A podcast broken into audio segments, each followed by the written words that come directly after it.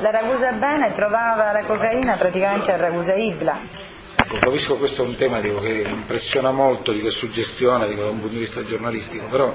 io tengo a sottolineare come questa indagine, come tutte le altre, dico, non è incentrata ovviamente sul chi consuma eh, la, la, sostanza stupefacente, ma su chi la vende e su chi soprattutto è a monte della catena di vendita e che pensa dico, a rifornirsi. In questo caso l'indagine porta a individuare un canale di approvvigionamento che è direttamente in Colombia. Questo dico, è diciamo, la, la, nota caratteristica, il valore aggiunto di questa indagine, l'aver individuato quindi nella rete di, di, di approvvigionamento quello che era direttamente rifornirsi alla fonte, come ovviamente la, la, la, possibilità di andare all'estero, di comprare direttamente all'estero per importare poi qui in Italia, in particolare per poi vendere nella provincia di Ragusa. Attività di approvvigionamento e spaccio piuttosto ampia dalla Sicilia sino alle, alla Brasile, ancora alla Colombia, in che modo siete riusciti a ricostruire i movimenti e soprattutto a individuare i ruoli delle singole persone coinvolte?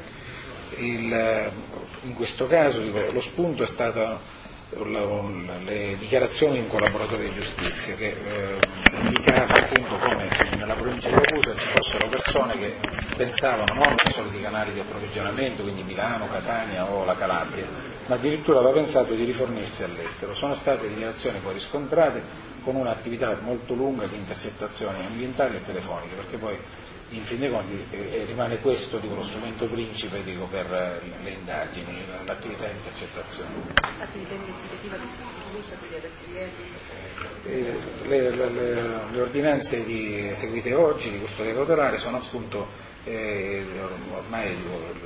è da tempo che sono concluse le indagini, poi i tempi tecnici legati alla, necessità di un approfondimento eh, critico da parte del pubblico ministero prima e poi del giudice delle indagini preliminari hanno portato all'esecuzione oggi. Ma ormai le indagini per questo aspetto sono concluse e non è una frase fatta dire che naturalmente il fenomeno del, del narcotraffico è un fenomeno sempre monitorato costantemente, costituisce diciamo, uno del, eh, degli sforzi maggiori dal punto di vista della, dell'attività investigativa e della, eh, dell'attività inquirente dico, nella provincia di Ragusa.